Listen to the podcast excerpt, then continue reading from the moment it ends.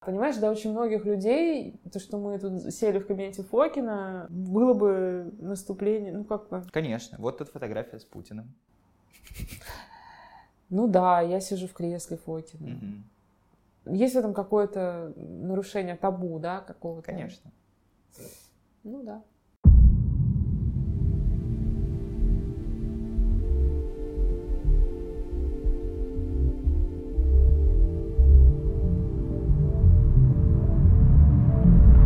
Против театра. Всем привет, меня зовут Ваня Демиткин, и это «Против театра», подкаст о современном театре, которого нет. Пришло время экспансии и колониализма, ведь это первый выпуск, записанный мной в Москве при поддержке центра имени Мирхольда. Против меня режиссерка, драматург и журналистка Наталья Зайцева. К слову, ну, даже есть прекрасный телеграм-канал о критике эйджизма, сексизма, классизма, элитизма, капитализма и других репрессивных практик, а также подкаст «Горячая ультрасовременность». Наташа, привет! Привет! Как ты определяешь тип театра, которым занимаешься? Не знаю, я... Мне нравится слово постдраматический, мне нравится слово драматический. Тип театра... Мне кажется, я занимаюсь вообще классическим театром в последнее время, я вот об этом думаю. А что мы понимаем под классическим театром? Работа с текстом? Да, во-первых, работа с текстом, а, отчасти психологический какой-то театр. Хотя по моим спектаклям это не скажешь, но, но в следующий раз я обязательно сделаю что-нибудь, где будут диалоги, настоящие отношения между актерами, между персонажами. Поскольку у нас есть актеры, и это главное богатство русского театра, я уверена в этом, то мне хочется для них что-то сделать комфортное, приятное и знакомое, но при этом, чтобы в этом были какие-то следы современности, чтобы это был театр 19 года. Плюс хорошие актеры сейчас знакомы со всеми этими методами, типа Богомолова, Врыпаева, там, Муравицкого. Они прекрасно понимают, что такое отчуждение и так далее. Они умеют работать по-разному, и это интересно. Поэтому я не говорю, что классический театр, прям классический-классический. Ну, как бы, если говорить, что за театр, просто театр. Актуальный театр, так скажем. Актуальный театр? Угу. Тебе не кажется, что это слово дискредитировало чем, себя? Чем? Само себя. Постоянно говорят актуальный театр. Мы делаем актуальный театр. Да, и слово театр тоже повторяют. И слово делаем, и слово мы. Вообще очень много слов дискредитированных самими собой. Это плохо? Ну, нет, я просто шучу. Слова вообще абсолютно невинные. Все. Почти. Кроме? Кроме сексистских. Yeah! Вот тут по делу. Против театра. А есть вот в том актуальном театре, которым ты занимаешься, какие-то пределы, ограничения, правила, нормы? А непонятно тебе, ты выработала какие-то свои стратегии. Когда ты говоришь театр Богомолова, театр Муравицкого, театр Воропаева, вырабатываем некую систему по фамилии режиссера. Богомолов сам говорит, что его актеры находятся в состоянии припоминания события. Да, да, да. И это, по идее, тот же самый тип ну, как бы классического театра, когда ты смотришь на этих актеров, они просто существуют на сцене, как актеры как да. персонажи. Но тем не менее, там есть та зона отчуждения, о которой ты и говоришь. Угу. То есть они припоминают о событии, они никогда не существуют в моменте, они всегда существуют как бы с оглядкой на прошлое. И это очень красиво. Это то, как Богомолов э, придумал объяснить актерам, что делать. Это как бы приспособление для актеров. А все по-разному делают. Там говорят, что Грипаев говорит актерам, просто представляйте перед каждой репликой, и он такой говорит. Или, а он сказал. То есть это по-разному. У Муравийского тоже там свои приспособления. Я ходила сейчас к нему на несколько лекций в Московскую школу нового кино. Да, смысл как раз в том, чтобы перестать пытаться обмануть, что актер это и есть тот самый персонаж, который вышел на сцену. А что ты говоришь своим актерам, когда работаешь с ними?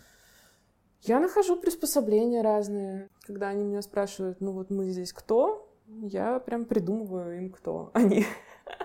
То есть я говорю, ну, представьте, что вы два ФСБшника, которые читают чужую переписку. Они... Это стопроцентная любовь. Стопроцентная любовь, да. Они это делают. Когда ты вот делала какой-нибудь из спектаклей, угу. ты сталкивалась с тем, что ты вот это не умеешь делать, угу. и решила обойти стороной. Да, да, я же ничего не умею делать. Поэтому у меня не то, что есть какие-то ограничения нормы, я себя чувствую каким-то ручейком, который впервые пробивает в песке дорогу, и для меня все абсолютно новое, и я двигаюсь на самом деле очень интуитивно. Почему я, в принципе, стала ставить спектакли? У меня никогда не было такой мечты. Может быть, если бы она была, то мне было бы сложнее за это взяться. А у меня не было такой амбиции быть режиссером. У меня была амбиция быть драматургом, поэтому я очень долго не могла начать писать пьесы. А со спектаклями, с постановками вышло очень быстро и абсолютно легко, без какой-то ну, без какого-то трепета на эту тему. Я стала ставить стопроцентную любовь просто случайно. Я поставила читку сначала для любимовки еще, и это не казалось big deal, потому что все ставят читки для любимовки еще. Ну или почти все. Никто тебе не будет запрещать делать эту бесплатную работу. Поставила ее, потому что Арина моя подруга, и эта пьеса родилась в нашей лаборатории. То есть это был знакомый для меня текст, отчасти какие-то вещи я предложила сделать в этом тексте. И когда прошла читка, она на удивление прошла очень хорошо. Люди очень смеялись, очень здорово встретили этот текст, хотя нам, когда мы готовили его, казалось, что он такой сложный, не очень понятно, как его будут воспринимать, там ничего не происходит, он очень длинный. И актеры были очень хорошие. Мне случайно повезло, что у меня два классных линкомовских актера играют, почти не задействованные нигде. И когда эти замечательные актеры мне говорят, ну что, будем делать спектакль, после того, как кто-то из зрителей сказал, ну что, будет делать спектакль, мне было бы странно ответить, нет, ну я же не режиссер, спектакля не будет. При том, что я примерно представляла, как можно сделать из этого спектакль. Как мне тогда казалось. Потом оказалось, что представляла я неправильно. Ну вот, и таким образом я стала это делать. То есть э, я что хочу сказать? Ограничения — это примерно все. Если бы мне сейчас сказали поставить спектакль в каком-нибудь театре, не знаю, большом, с актерами, я бы, наверное, побоялась это делать. Но согласилась бы. Потому что ну, у меня еще вот такое надменное есть отношение ко всему. Это от, от, от неуверенности отчасти. Но я очень критически смотрю на все, что происходит, и мне очень многое не нравится. И я думаю, ну как же так? Вот ты там молодой парнишка, закончил ГИТИС, э, тебя приглашают где-то ставить, но ты же делаешь плохо ты же ничего не знаешь о жизни, у тебя узкий кругозор, и вообще ты не очень умный. Как же так? А я, значит, такая классная, здесь сижу, ничего не делаю. И вот у меня есть это дурацкое на самом деле это стыдно признаваться в таких э, чувствах, но они есть. И они, эти чувства, чувство недовольства тем, что происходит вокруг, рождают мою амбициозность, подпитывают ее. Таким образом, ничего не умея, ничего не зная, я хочу быть режиссером. Ну, как ничего не умею? Я сейчас учусь, например. Я напросилась к Муравицкому в ученики. И ну вот, перенимаю опыт. Ты писала, что театр — это игровое умение, то есть приглашение найти правила и, и ходы. Это и есть вот этот ручеек, который течет сквозь песок? Да, у тебя, у тебя есть какой-то материал, что-то от чего-то отталкиваешься, есть народ какой-то, который вокруг собрался и хочет с тобой что-то делать. Ты смотришь, что у тебя есть, и придумываешь из этого какую-то комбинацию. Это и есть, в моем понимании, игра, да? Театр — это игра. Конечно. Против театра. Когда ты мне написала, что хочешь поговорить о независимом театре и построении карьеры в нем, я в этот момент на самом деле понял, что никогда не встречал людей, которые о независимом театре говорили бы в категориях карьеры. Как ты себе это представляешь? Что значит сделать карьеру в независимом театре? А почему ты не встречал таких людей? Ты не задумывался об этом? Что у них есть такого, что позволяет им не думать о карьере? Если у них нет в независимом театре карьеры, значит, у них где-то в другом месте карьера. И, как правило, это сторонний заработок, который к театру или к искусству не имеет никакого отношения. Угу. Ну, вот в этом есть какая-то, по-моему... Проблема? Проблема? Да. Как они себя чувствуют с таким раздвоением? Это от того, что в независимом театре карьеры как таковой быть не может? Она может быть, карьера может быть в чем угодно. То есть карьера есть вот у блогеров карьера. Они тоже очень независимые. Они действуют в области, которая появилась там буквально позавчера. Но это же карьера, если они растут, если они получают за это деньги. Ну, я под карьерой понимаю вот это, материально выраженный успех. Понимаешь? Конечно, я этого хочу. И это, конечно, возможно. Даже если мы посмотрим на российскую сцену, мы видим, что люди, которые были андеграундными 20 лет назад, сегодня вполне себе успешны и носят дорогую одежду, правильно? Для карьеры, наверное, нужны какие-то механизмы поддержки, институции, профсоюзы, что-либо такое? Вот это большой вопрос, что для этого нужно, и да, не знаю. Наверное, Ты не да. знаешь? Я не знаю, нужны независимый театр, это вообще такое, ну да, я занимаюсь независимым театром, да, это правда. Независимо от чего? Ну, от институции. У меня уже два есть спектакля, ну ладно, полтора, которые не привязаны к одной площадке. Они были выпущены на площадках. Вот, пожалуйста, «Любовь» была выпущена в центре Мирхольда. Он, этот спектакль сейчас бесприютный, и он принадлежит просто вот нам, четверым, пятерым. Абсолютно независимый. Я не знаю, что сейчас с ним делать и куда его предлагать. Вообще показывать его или нет. То есть мы настолько независимые, что, что решение по поводу спектакля принимаю только я. Это очень странно. Ну да, тебе надо просто не со мной об этом поговорить, потому что у меня не получается. У меня, в принципе, с карьерой какая-то беда по жизни. Я постоянно ее прерываю, ухожу куда-то. Мне кажется, именно поэтому об этом с тобой надо говорить. Как психотерапевту, да?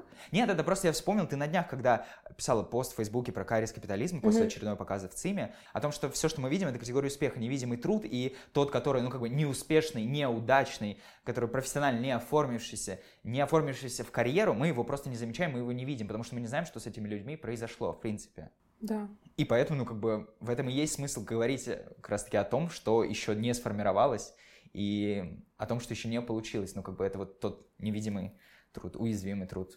Я думаю, что Возможно. все эти люди хотят э, признания. Понимаешь, даже если они не хотят получить золотую маску, что я вполне могу еще в это поверить, но они, наверное, все-таки хотят деньги получать за свою работу, как минимум. Они, наверное, хотят когда-нибудь стать признанными. Ну, то есть, А что такое признание в независимом театре?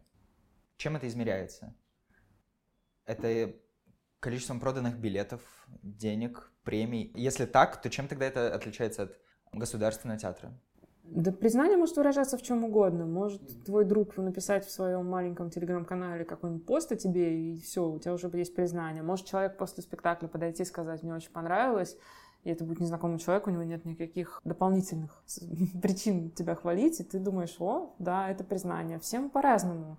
Я, да, ну, наверное, я имела в виду такое признание, у меня все время в голове сидят вот эти наши московские концептуалисты, которые в советское время делали что-то очень аутичное, а сейчас признанные мэтры. Вот на самом деле такая траектория жизни, она представляется мне хорошей и правильной. А это сейчас возможно? Я не знаю. Я не знаю, все так меняется. Может и невозможно. Может и невозможно.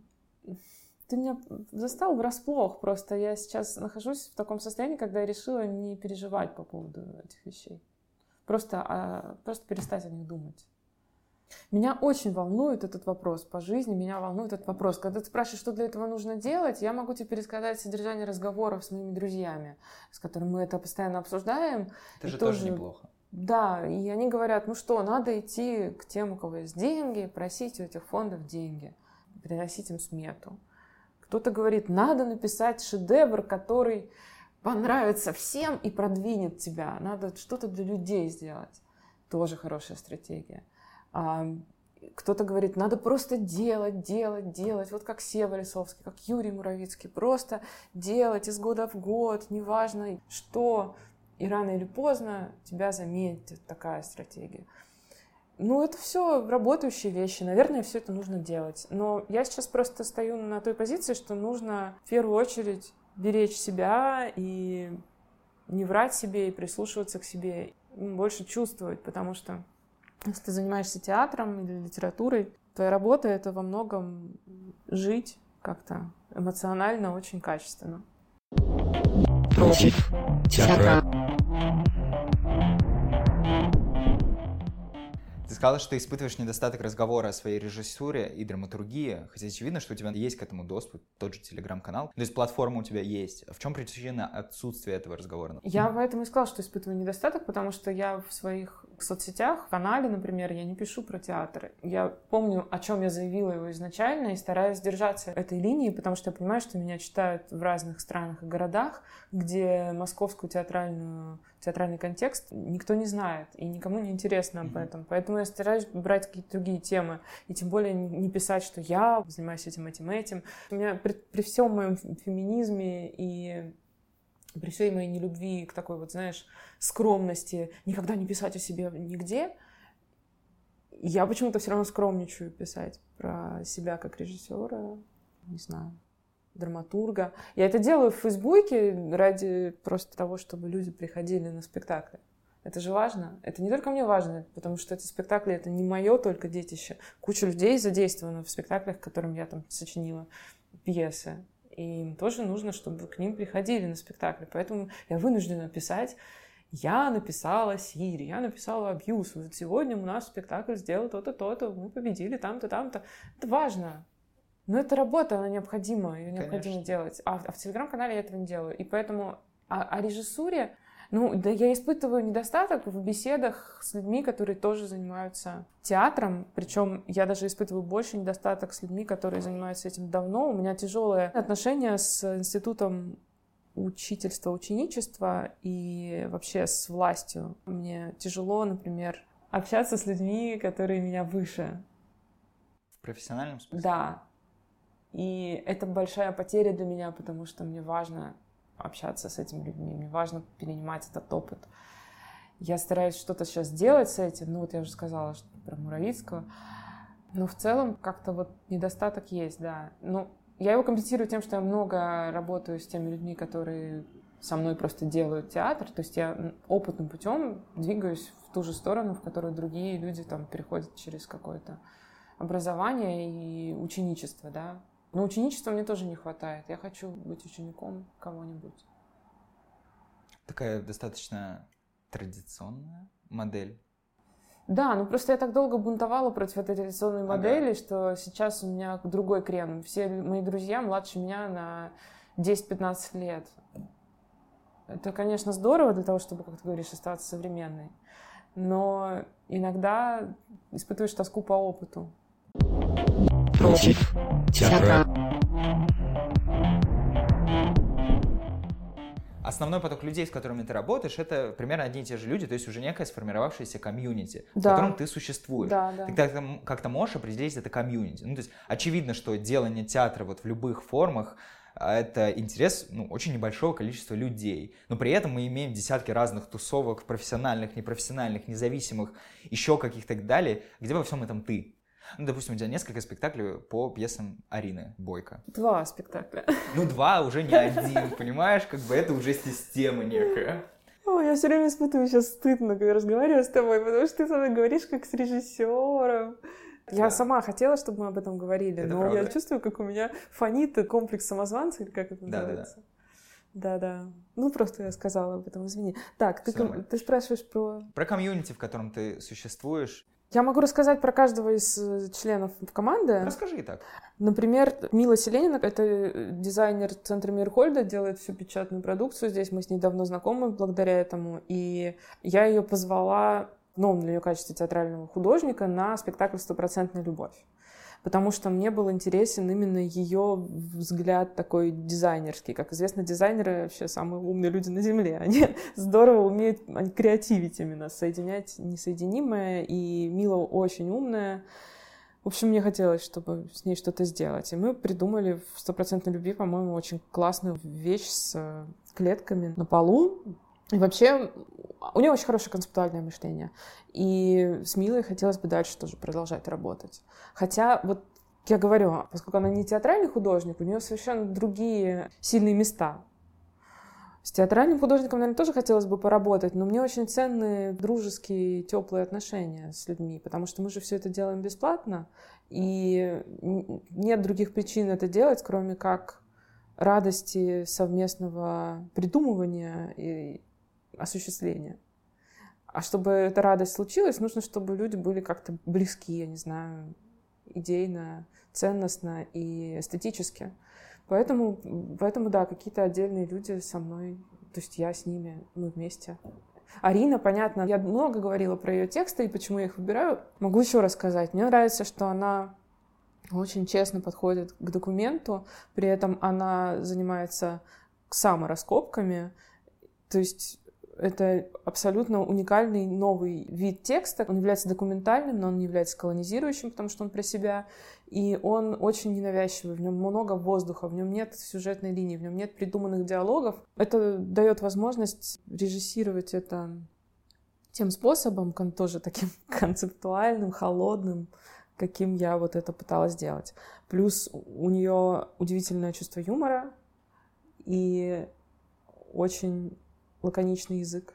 У нее такие шутки, прям панчлайны. Из этого состоят пьесы. Одни, одни достоинства я перечислила. Есть и сложности с ее текстами, конечно, но... А какие? Ну, сложно подключаться к истории без истории, сложно подключаться, вот в угоду для меня это слишком много, там вообще нет даже персонажей. Пьеса состоит из исходящих реплик и входящих в переписке ВКонтакте, входящие от разных людей, а исходящие от одного, как бы от спрятанного автора. Так вот, оказалось, что исходящий, я это догадывалась об этом, тоже запрятано много людей. То есть там нет э, персонажности вообще никакой, и нет никаких отношений психологических между героями. Как делать такой спектакль э, человеку, там, условно, из ГИТИСа, я не знаю. Поэтому мне, может, даже и легче это делать. Но я не знаю, как это воспринимается из зала, насколько это интересно смотреть. Всегда очень сложно понять. Несмотря на хорошие отзывы, у меня все время есть опасение, что это недостаточно доступно и недостаточно интересно. Ты не боишься, что вот это формирующееся вокруг тебя или просто рядом с тобой, вместе с тобой комьюнити превратиться в такое профессиональное гетто, не принимающее со стороны? Ну смотри, я сделала один спектакль с одной командой. Во втором моем спектакле уже из этой одной команды осталось только два человека. Это вот художница Мила и Таня Богданова, актриса. Наташа Сапожникова новый для нас человек, очень хорошая актриса. А Сашу Долгову я позвала только вот на этот спектакль на УГО, благодаря тому, что увидела ее в Room Talk. Она там хореограф и перформерка, она там танцует. И мне показалось, что то, что она делает с репликами как хореограф, это вообще нечто новое, чего я никогда не видела ни у кого. У нее своя интонация, свой способ.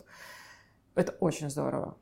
И я надеюсь, что мы доделаем с ней. Ого, для меня это слишком много возвращаясь все-таки к моему вопросу, ты не боишься этой зацикленности комьюнити нет, на себе? Нет, э, в смысле замкнутости? Да. Ты знаешь, я не боюсь, я наоборот в последнее время думаю о том, что вроде как это политически оправданная вещь создавать независимые компании театральные и вот горизонтально в них там что-то делать, не выпячивая себя. И я думаю о том, не сделать ли так, а потом я думаю, ну а как, а как вот если захочется сделать спектакль или позвать кого-то со стороны, а с теми, с кем ты уже делала, не захочется работать, как mm-hmm. тогда им отказывать в этом? То есть непонятно, по каким правилам этот театр образовывать. Тогда остается развивать личный брендинг? Я за то, чтобы все люди, которые работают в театре, в том числе в горизонтальных командах, топили за себя и свое имя везде рекламировали. Мне кажется, что пока мы все-таки живем в капиталистическом обществе, ты к себе должна относиться как вот как к дочери, как к ученице самой себя и продвигать себя, потому что никто другой этого делать не будет, а есть что-то надо. Против театра. Основная критика, которую я слышу в адрес той же самой Любимовки, это зацикленность ее на себе самой, где драматурги хвалят драматургов, не имея никакого выхлопа вовне. В этом году в основной программе Любимовки была твоя пьеса «По грибы». Изнутри такого ощущения не создается? Есть ощущение между собой, да? Вообще очень сильно, да. Может быть, оно так и есть, но я бы не сказала, что там нет выхлоп пьесы, которая становится там, хитом Любимовки, потом становится хитом везде. Там, скажем, пьесы Данилова ставят во всей России. Здесь согласен, ладно. А между собой, да. ну да, конечно, есть. Мне кажется, это свойство любой микросреды какой-то или большой среды. Так искусство, более того, оно вот такими очагами развивалось всегда, это нормально. А что, ты хочешь от меня услышать критику этого? Нет, я спрашивал. Мне кажется, я что спросил, у, как у, это ощущается. Изнутри. Да, у Любимовки все-таки там есть какой-то порог вхождения, там есть какая-то мембрана, какой-то фильтр, да, через который многие годами не могут пробиться и попасть туда. Но но это возможно. Может быть, я, конечно, это говорю как человек, который наконец-то попал в шорт-лист. В смысле, наконец-то. До этого я, по-моему, один раз только что-то присылала. Ну вот, а, но, но, но, но, что я хочу сказать. Окей, хорошо, да, есть там такое. Ну, Любимовка хорошая модель. Да, можно сделать второй такой конкурс. А они еще что делают? Они же изменили сейчас худсовет Это полностью. Неизвестно, что будет в следующий раз. Что такое современная драматургия сейчас? Я скажу, что современная драматургия сейчас сложные времена, мне кажется, испытывает. Почему? А я вот тут решила поставить спектакль новый и выбрала пьесу, которая мне очень понравилась на Любимовке, принесла ее ребятам в Линком. Мы посидели, почитали и поняли, что не будем это делать. И это Что была это пьеса реально была? лучшая пьеса. Это была пьеса Лизы Каменской вручную. И я вдруг поняла, что я тоже не хочу ее делать. А, с чем это связано? Это лесбийский текст про двух женщин разного возраста, у которых вот драматичные любовные отношения. И, по идее, нужно, чтобы и состав участников, актеров тоже был такой квир. Можно найти и сделать так, чтобы это было... Короче, я по личным причинам решила не ставить этот текст, потому что он очень новый. Вот ты говоришь, какая вот какая современная драматургия? Она очень экспериментальная. А я поняла, что актеры мои утомились от экспериментальных текстов, которые нужно просто читать бесстрастно, например. Понимаешь, да? По идее, это хорошие тексты с литературно, это восхитительные тексты. Вручную я влюбилась в этот текст. Он такой музыкальный, он поэтичный, он прям трепетный такой, он искренний. Он хороший. Но когда ты понимаешь, что делать с ним на сцене, во-первых, там есть и так в самом тексте отчуждение, и если еще отчуждать его на сцене, получится двойное отчуждение, и уже вообще там черт многословен, что происходит. Не нужно. А если ставить его э, сентиментально играя, то получится, как будто бы мы не поняли, что это новый театр, а делаем его по законам старого. Вот понимаешь, да, в такую Да. вилку я попала. И я поняла, что что-то хочется другое. Хочется современный текст, но чтобы он был современным за счет тем, которые там поднимаются, за счет языка, то есть чтобы он был написан традиционным способом, с диалогами и действиями, и сюжетом, но при этом от него не было ощущения пыльности. А вот эти бесконечные игры, игры, игры, с ними перебор. Ну, не то, что перебор, пусть они будут. Просто когда ты берешь этот текст, который тебе очень нравится, и пытаешься перенести его на сцену, ты прям видишь, как у тебя получается что-то пародийное. Такой современный театр, который обычно в сериалах американских показывают в качестве примера современного театра. Читки любой такой текст, как я описала, выглядит просто отлично. А, а когда ты на сцену это выводишь, то непонятно. Но в грибах я живу... Все равно человек немножко... Немножко я окей-бумер. Старик, старик я. Мгм. Ну, не то, что старик, ну, ну так, дед, да. я все равно пишу, даже когда я пытаюсь там экспериментом заниматься, у меня все равно выходит как-то очень классически. Ну, у меня они идут там, они разговаривают все-таки между собой. У них потом, потом у меня вдруг там появляется реальная история, которую рассказывают там.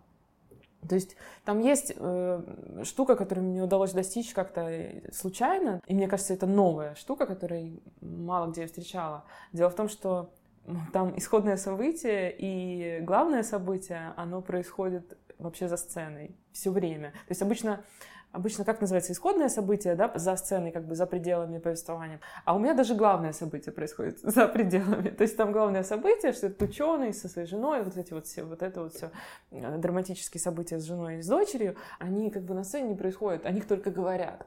И это, мне кажется, прям прикольно. Но я не знаю, а какая это пьеса. Традиционным методом можно ее поставить? Нет. Я бы хотела, чтобы она поставлена была, да, как-то вот мне надо, чтобы были герои, чтобы можно было где-то заплакать, понимаешь? Класс. Всегда же в моей пьесе где-то можно заплакать. Я люблю и плакать, и смеяться. Мне кажется, это вот то, про что театр... Я говорю, я старый человек. Я сформирована людьми, которые обладают вот шестидесятническим каким-то идеалом. Против театра. Помимо пьес ты ставишь спектакли, ведешь телеграм-канал и подкаст. Работаешь в качестве журналистки. Для тебя вообще работает разделение на теорию и практику? Ну да, конечно, я чувствую разницу между теорией и практикой. А в чем она? Я просто, честно говоря, не чувствую. М, Я не знаю, проблема это или нет, но поэтому я и спрашиваю. Ну, видишь, я думаю... Ну, хотя нет, наверное, и нет ее. А в чем? Почему ты не чувствуешь разницы? Не понимаю. Ну, как есть теория, есть практика. Есть люди, которые говорят о том, какой современный театр должен быть или был, а есть люди, которые выходят Ну, на сцену и Говорение делают. это тоже практика. Вот, да. И в данном случае как бы нету никакой разделения на теорию и практику, потому что ты, ну, говорить о театре или что-либо делать о театре Мгм. или о чем угодно, это тоже навык, инструментарий. Ну, то есть все те категории, которые мы применяем в отношении режиссуры или драматургии, да, или какой-то того, что в классическом смысле называется практикой, они также применимы к любой теории и так далее. Ну, А вот и пытаюсь развернуть эту тему в интересную для меня область. А как ты относишься к людям, которые занимались долгое время театральной критикой, а потом берут и сочиняют, делают спектакли, например? Хорошо отношусь. Ты хорошо относишься, я тоже. А, а ты не встречался с другим отношением? Да, конечно, встречался. Мне кажется, что это есть, это мало высказывается вслух и в Фейсбуке, но в целом это такая штука есть. И в этом есть много ревности, типа, подожди, подожди. Занимаешься этим, вот и занимайся, сиди на своем месте, дай да. другим людям заниматься тем, чем они занимаются. И вообще, ну, конечно, это все растет из того представления, что у человека в течение жизни должна быть только одна профессия. У человека есть призвание. А, да, призвание. Да-да. 10 тысяч часов, и вот это вот все, да. Да. Если ты занимаешься чем-то, то занимайся только этим одним. Ну, понятно, что это невыполнимо сейчас. Мгм. Даже если бы ты захотел это делать, ты мог бы это делать, только если у тебя есть пассивный доход и накопление. Против театра. Тебя есть идея постановки трех сестер. Ну да, там Муравицкий разбирал «Чайку» и попросил нас прочитать «Чайку» и «Три сестры». Тоже разбирал немножко. Мне так понравилось этот, мне очень понравился его разбор. Я поняла, насколько по-другому можно видеть это все. Видишь, я совсем неофит. Я такая, «А, надо же, можно разбирать пьесу, и все делают это по-разному. Вот такая я дурочка, да. Ну, в общем, меня это поразило, и я, я прочитав «Три сестры», увидела, как это можно сделать. Потому что они все время говорят там, надо работать, надо работать. А мы же сейчас говорим, надо перестать работать, надо перестать работать, надо постработу, там вот это вот, сырничек, постработа, базовый доход. И я прям увидела, как это работает на перевертыше. То есть мне показалось прикольным, если сделать такую же пьесу сейчас, но люди будут мечтать о постработе, будут мечтать о том, чтобы уехать из Москвы на природу. То есть все наоборот. Вот такая вот э, идейка была. И поэтому я, меня три сестры захватили, еще и потому, что это же комедия, он очень сильно стебется над ними на самом деле. А их ставят, наоборот, так серьезно, через какую-то струну душевную. В общем, мне показалось это интересным. Но я, конечно, отдаю себе отчет, что этот спектакль ставили тысячу раз и ставят тысячу раз, и очень много всего. Короче, я понимаю, что актуализацией этой пьесы многие занимаются, и поэтому не то, чтобы я это хочу прям сделать, но да, меня привлекает перспектива сделать большой спектакль, густонаселенный, с большим количеством текста, разговоров. Мне это нравится. Это хорошая задача такая большая, понимаешь? И я же понимаю все про разговоры. Я люблю писать диалоги, я люблю вот это вот бла-бла-бла. Мне очень нравятся многословные драматурги. Я люблю Вырыпаева. Я люблю все эти вещи. И мне бы хотелось попробовать. Да, мне хотелось бы попробовать сделать этот спектакль, переписав пьесу Чехова. Не то, что переписав, ну прям совсем переписав. Просто понимаешь, когда у тебя есть большой такой батут, на котором можно прыгать, тебе хочется на нем прыгать. А эта пьеса, это прям реально батут. Ты смотришь, о, здесь рассуждение о том, что будет через 200 лет, а мы же тоже об этом рассуждаем. О, здесь, значит, женщины у него на первом плане, хотя он ни черта о них не понимает, и они все плоские у Чехова. Ну, а, а мужчины как бы на втором, и они такие дурачки, такие военные, которые ходят и плохо шутят, такие daddy's joke. И сразу хочется из этого сделать наоборот, что пусть у нас будут дурачками плоскими мужчины, которые, ну, то есть, чтобы было три брата, наверное. Гендерсвоп. Ну, это, это же еще было очень давно, на заре феминизма, все Конечно, занимались этим конечно. зер- отзеркаливанием. Конечно, да. Да. Ну, то есть это такая же история про отзеркаливание? Нет, это не отзеркаливание, потому что моей мишенью будут не гендерные какие-то проблемы, понимаешь? Вот, это не совсем отзеркаливание, это действительно скорее гендер-своп. И это гендер-своп еще он необходим, потому что у Чехова, при том, что я его нежно люблю и всегда его защищала от обвинений в мизогинии, мизогинии, все равно в пьесах получается ну, мизогинные у него пьесы, mm-hmm. к сожалению. Но они, может быть, просто человека-ненавистнические, какие-то такие любовь-ненависть. Короче, очень сложно понять про чеховские пьесы мне, потому что это пьесы. Понимаешь, да?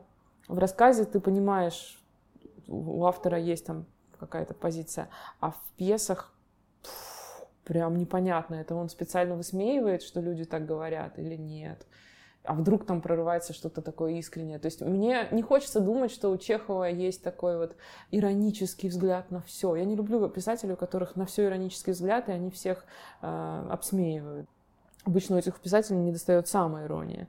Но что касается формы трех сестер и вообще формы такого чеховского текста с большим количеством разговоров и как будто с малым количеством действия и с такой русской тоской, где все чего-то хотят, но никогда этого не достигают. Мне очень хочется сделать что-то такое, потому что мне это настроение просто близкое. Мы тоже все что-то хотим и не знаем, как этого достичь. Нас тоже очень много, и мы без конца о чем-то мечтаем, и без конца о чем-то разговариваем. Ну вот поэтому три сестры.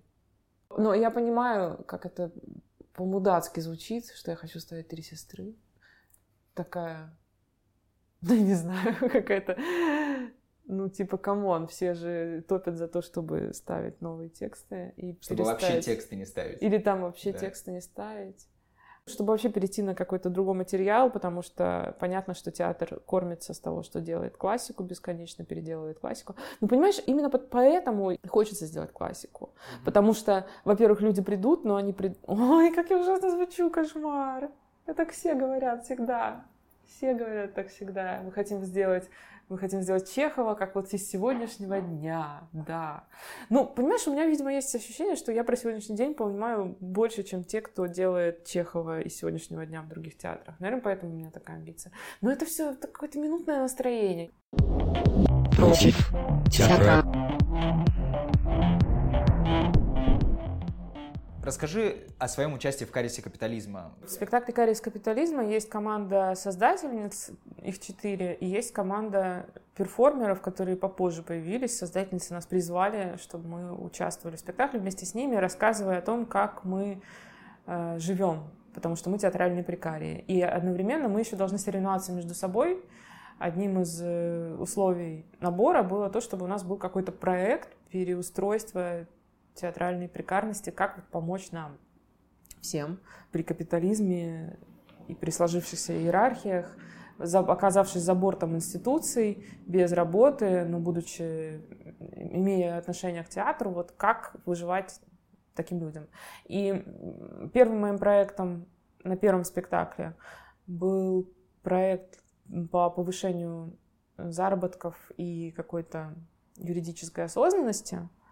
Путем путем создания сначала открытой Google таблицы по типу той, которые делали работники э, современного искусства в Америке, они создали просто Google таблицу открытую, куда каждый может вписывать свой заработок, за сколько часов и где он это, и чтобы и люди увидели, какой там, во-первых, разброс, какие там низкие почасовые ставки, как медленно они меняются, типа 15 лет человек работает пиарщиком в каком-нибудь музее, не повышается у него зарплата. Все эти вещи, они родили дискуссию, и как следствие, наверное, там произошли какие-то изменения. А я хотела сделать такую же таблицу, только про театральных работников. И был такой активистский проект. То есть сначала возникла бы таблица, потом возникла бы дискуссия, как мне казалось. А потом, может быть, мы бы еще сделали такой кружок уже офлайновый в ЦИМе для театральных прикариев, на которых юристы бы читали лекции о том, как составлять договор, там, психологи о том, как просить аванс, как избавиться от синдрома самозванца, как, ну, вот такие штуки. Это хороший проект, но он такой, он активистский, он организаторский. И я поняла, что... А, там смысл в том, что четверть примерно кассы становится призовым фондом, который достается человеку, чей проект победит, а голосуют зрители. И потом мы отчитываемся за то, как мы потратили эти деньги. Типа, вот, мы действительно сделали то, что обещали. Такая концепция спектакля. Соревновательная экономика. Да, ну, вот это соревнование, оно, оно в конечном итоге начнет, я думаю, меняться. То есть, поскольку у нас есть определенные возможности бунта внутри у перформеров, то мы же можем в своем проекте вообще заявить, а я свой выигрыш потрачу поровну на всех. Что и сделала Ксения Аникеева на последнем спектакле. Она победила, и у нее в проекте было заявлено, что она, согласно голосованию, то есть процентно э, разделит свой выигрыш. Она победила, вот будет делить этот выигрыш. Он небольшой, но будет делить. На втором спектакле я изменила свой проект. Я решила, что мне интереснее делать другие вещи, и поскольку у меня уже был придумана идея спектакля давно, которая подходит ну, под роль проекта полезного для всех, антикапиталистического, это спектакль про безусловный базовый доход, а, спектакль «Игра» по типу «Монополии», по типу был такой спектакль «Римини протокол» в гостях Европа, где люди приходят в гости, садятся за стол, им предлагают некоторую игру, и через эту игру мы понимаем, что-то про передвижение там, людей по планете и так далее. А у меня будет игра про безусловный базовый доход. Вот ввели безусловный базовый доход. И какой-нибудь там магнат вынужден платить своей няне большую зарплату, потому что за меньшую она уже не согласна, у нее есть безусловный базовый доход. Он что-то делает с ней, ну, там, не знаю, кидает шарики, дальше попадает на другую клеточку, в, которой он теряет работу, например. Потому что производство падает, потому что спрос падает. Изменяется как-то вообще все производство. Кроссовки теперь делают так, чтобы их можно было носить 15 лет, а айфоны так, чтобы их с ними можно было пользоваться 10 лет. То есть там все меняется, и это отражается на конкретных жизнях вот, э, разных героев. То есть, если ты действительно няня у кого-то дома, то, безусловно, базовый доход дает тебе возможность наконец начать писать картины или делать музыку. И таким образом мы увидим через эту игру, как будет меняться экономика и какие там есть подводные камни. Многие же говорят, что введение безусловного базового дохода и переход на постработу это будет очень, ну, что это невозможно. А как же инфляция, как же то, все. Вот и увидим по этой игре, как это возможно. Мне хочется это сделать. Я заявила эту тему. Но выиграла Ксюша, но я собираюсь все равно делать эту игру. Спектакль «Карис капитализма», насколько я знаю, не продается и не собирает полный зал. Как думаешь, почему? Да блин, это неправда. Все нормально будет со спектаклем. Все отлично. Ну, бывает, слушай. На самом деле, вот низкие продажи это не обязательно связано с тем, что спектакль э, не популярен или плох. Это иногда связано вообще с какими-то неожиданными вещами. В этот же день могут проходить еще три фестиваля и одна премьера спектакля Норма. Ну и не придут к нам, да. А тут ты сразу вбрасываешь, что о, он не продается. Ну, как бы вот, как бы яхту на залете. Где? Я не написала, что он не продается. Ну, про невидимость, что в смысле одна из причин, возможно, что этих ну, людей мы не видим. Я скорее это написала как ответ театральному сообществу, которое приходила на премьеру и на второй спектакль, и все, что они говорят, они начинают даже не со спектаклем спорить, не говорить о том, как он сделан или там недоделан, а они сразу говорят про суть. Они говорят, нет, ну подождите, что же вы правда считаете трудом разговоры между нами вот сейчас? То есть у них как вопрос к содержанию.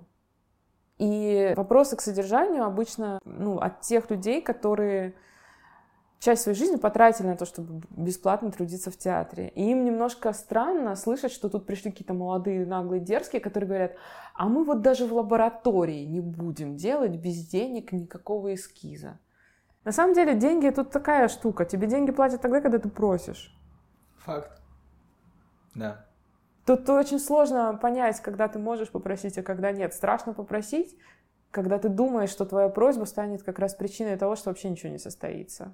Мне важнее, чтобы спектакль по грибы был поставлен чем не поставлен. То есть, если гипотетическая ситуация, когда какой-нибудь театр хороший просит у меня эту пьесу, чтобы поставить, я им говорю, а заплатите мне денег, а мне говорят, а у нас нет на это денег, мы не можем, ну, вряд ли же я следующим шагом скажу, а тогда я запрещаю, не хочу, чтобы вы ставили. Понимаешь, какая ситуация? Вот всегда надо посмотреть назад, что было раньше. Вот был Иван Вырыпаев, тоже как-то дебютировал когда-то, правильно? Ну, Тоже, да. наверное, без денег. Ну да. А теперь? Это безумие, это кошмар же, нет? Что? Что кошмар? Ну, то, что сейчас представляет собой Иван Воропаев. Монструозность какая-то появляется, меня Не, не появляется. Если хочешь почувствовать гнев на социальную несправедливость и монструозность, открой, такой есть видеоблог чума-вечеринка. Я Почем твой обожаю! шмот? Вот, когда она подходит кому-то там, студенту какой-нибудь какого-нибудь престижного вуза, и этот студент э, одет на 800 тысяч рублей или там на миллион. Да. Вот, пожалуйста, есть на что направлять свой гнев.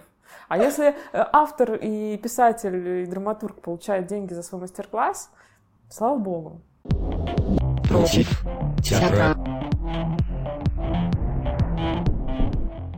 Подобная критика капитализма, да как и феминистская оптика, о которых ты часто пишешь у себя на канале, ну и говоришь, в принципе, в целом, до сих пор для многих людей остается такой агрессивной или элитарной стратегией.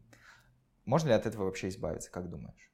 Ну, это говорят, что любую идею можно сделать легче, или все-таки сложная идея требует сложного языка для разговора о ней. Я понимаю, о чем ты говоришь, когда вот всякие левые идеи таким образом подаются, что как раз те, кому они могли бы быть полезны, не получают их там в нормальном виде, да.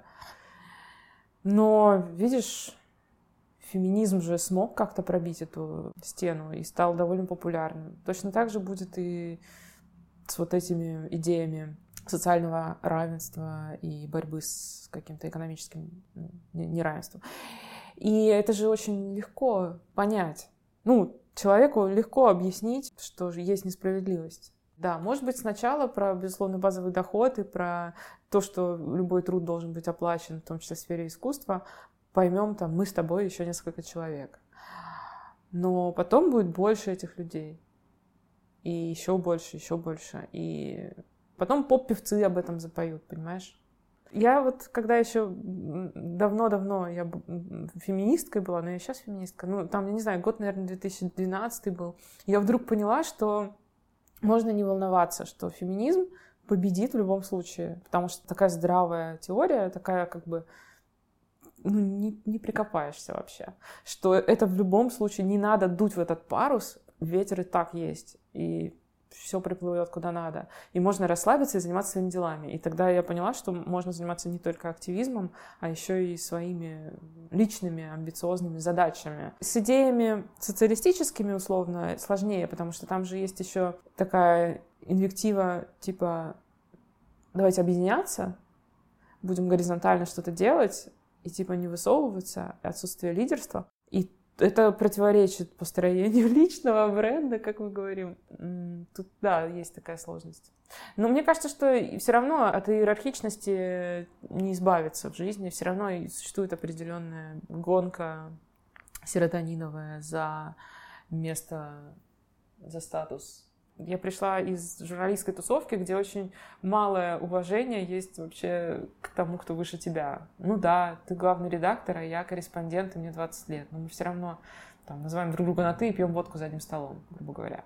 А в театре это все по-другому. Хотя там тоже, наверное, пьют водку за одним столом, но все равно вот это вот отношение, воршипинг такой по отношению к, там, к своему учителю.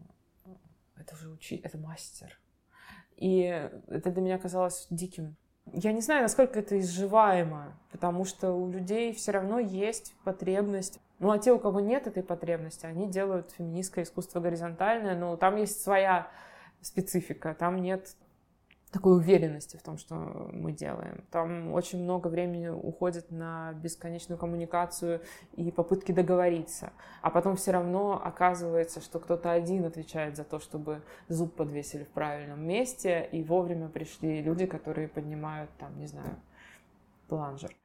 Ну вот в разговоре об этом хочу процитировать тебе Дону Харовой, которая пишет о реструктуризации труда и незащищенности. Ее цитата.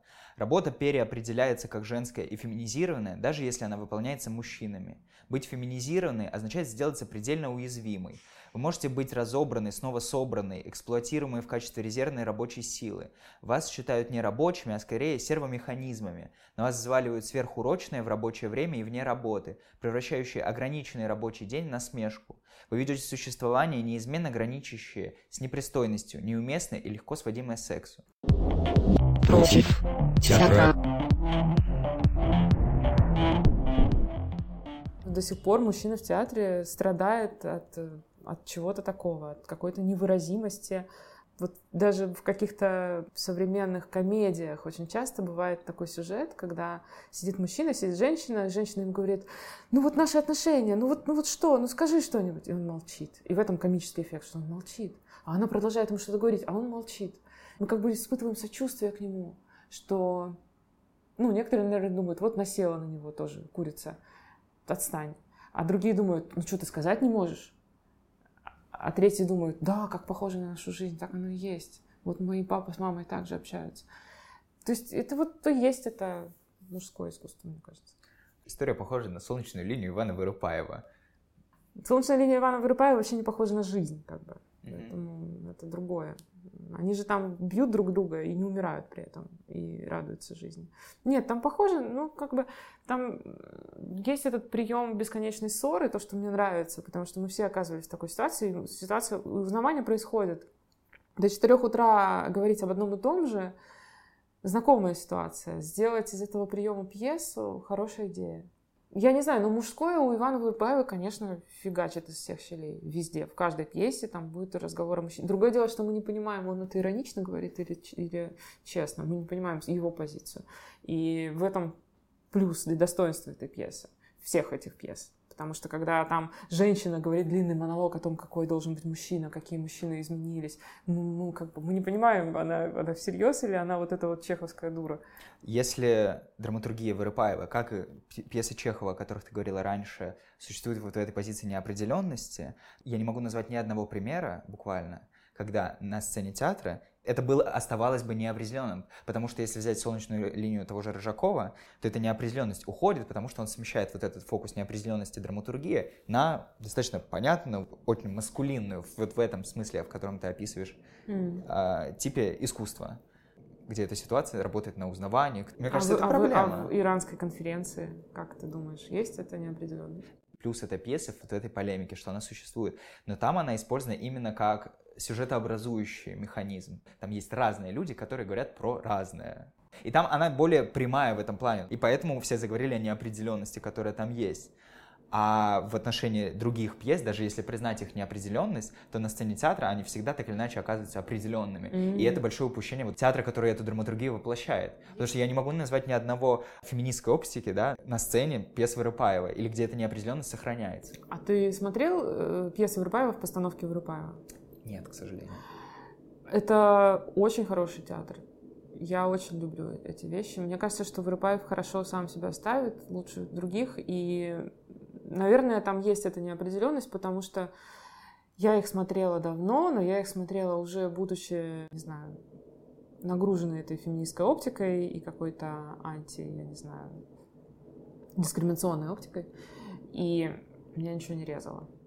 Тот факт, что у Вырыпаева все-таки есть эта неопределенность, уже о многом говорит. Против театра. Почему, если мы отказываемся от позиционирования себя как театральной компании, мы перестаем ей быть? Почему, если мы не называем свой театр театром, нас перестают воспринимать как банду? Это же неправильно. Я же не одна но с тобой разные люди, которые меняются от э, встречи к встрече, нет? Конечно, но мы же в этот момент вместе, в этой встрече. Не знаю, мне Согласен. кажется, что это какая-то дискриминация. А называться, ну окей, я назовусь как-нибудь. Театр Свист мы тут придумали. Свист? Я придумала, да, название Театр Свист.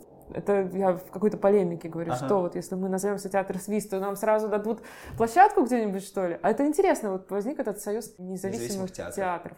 И там все перечисления, там все как бы вот именно театры. И только Таня Гордеева с Катей Бондаренко, они как бы вот вдвоем, у них дуэт. Это, знаешь, вот ситуация коммитмента, это как в брак вступать. Либо ты одиночка, либо ты в браке. Извините, а если я в серийной моногамии, то что мне теперь? У меня серийная моногамная компания театральная.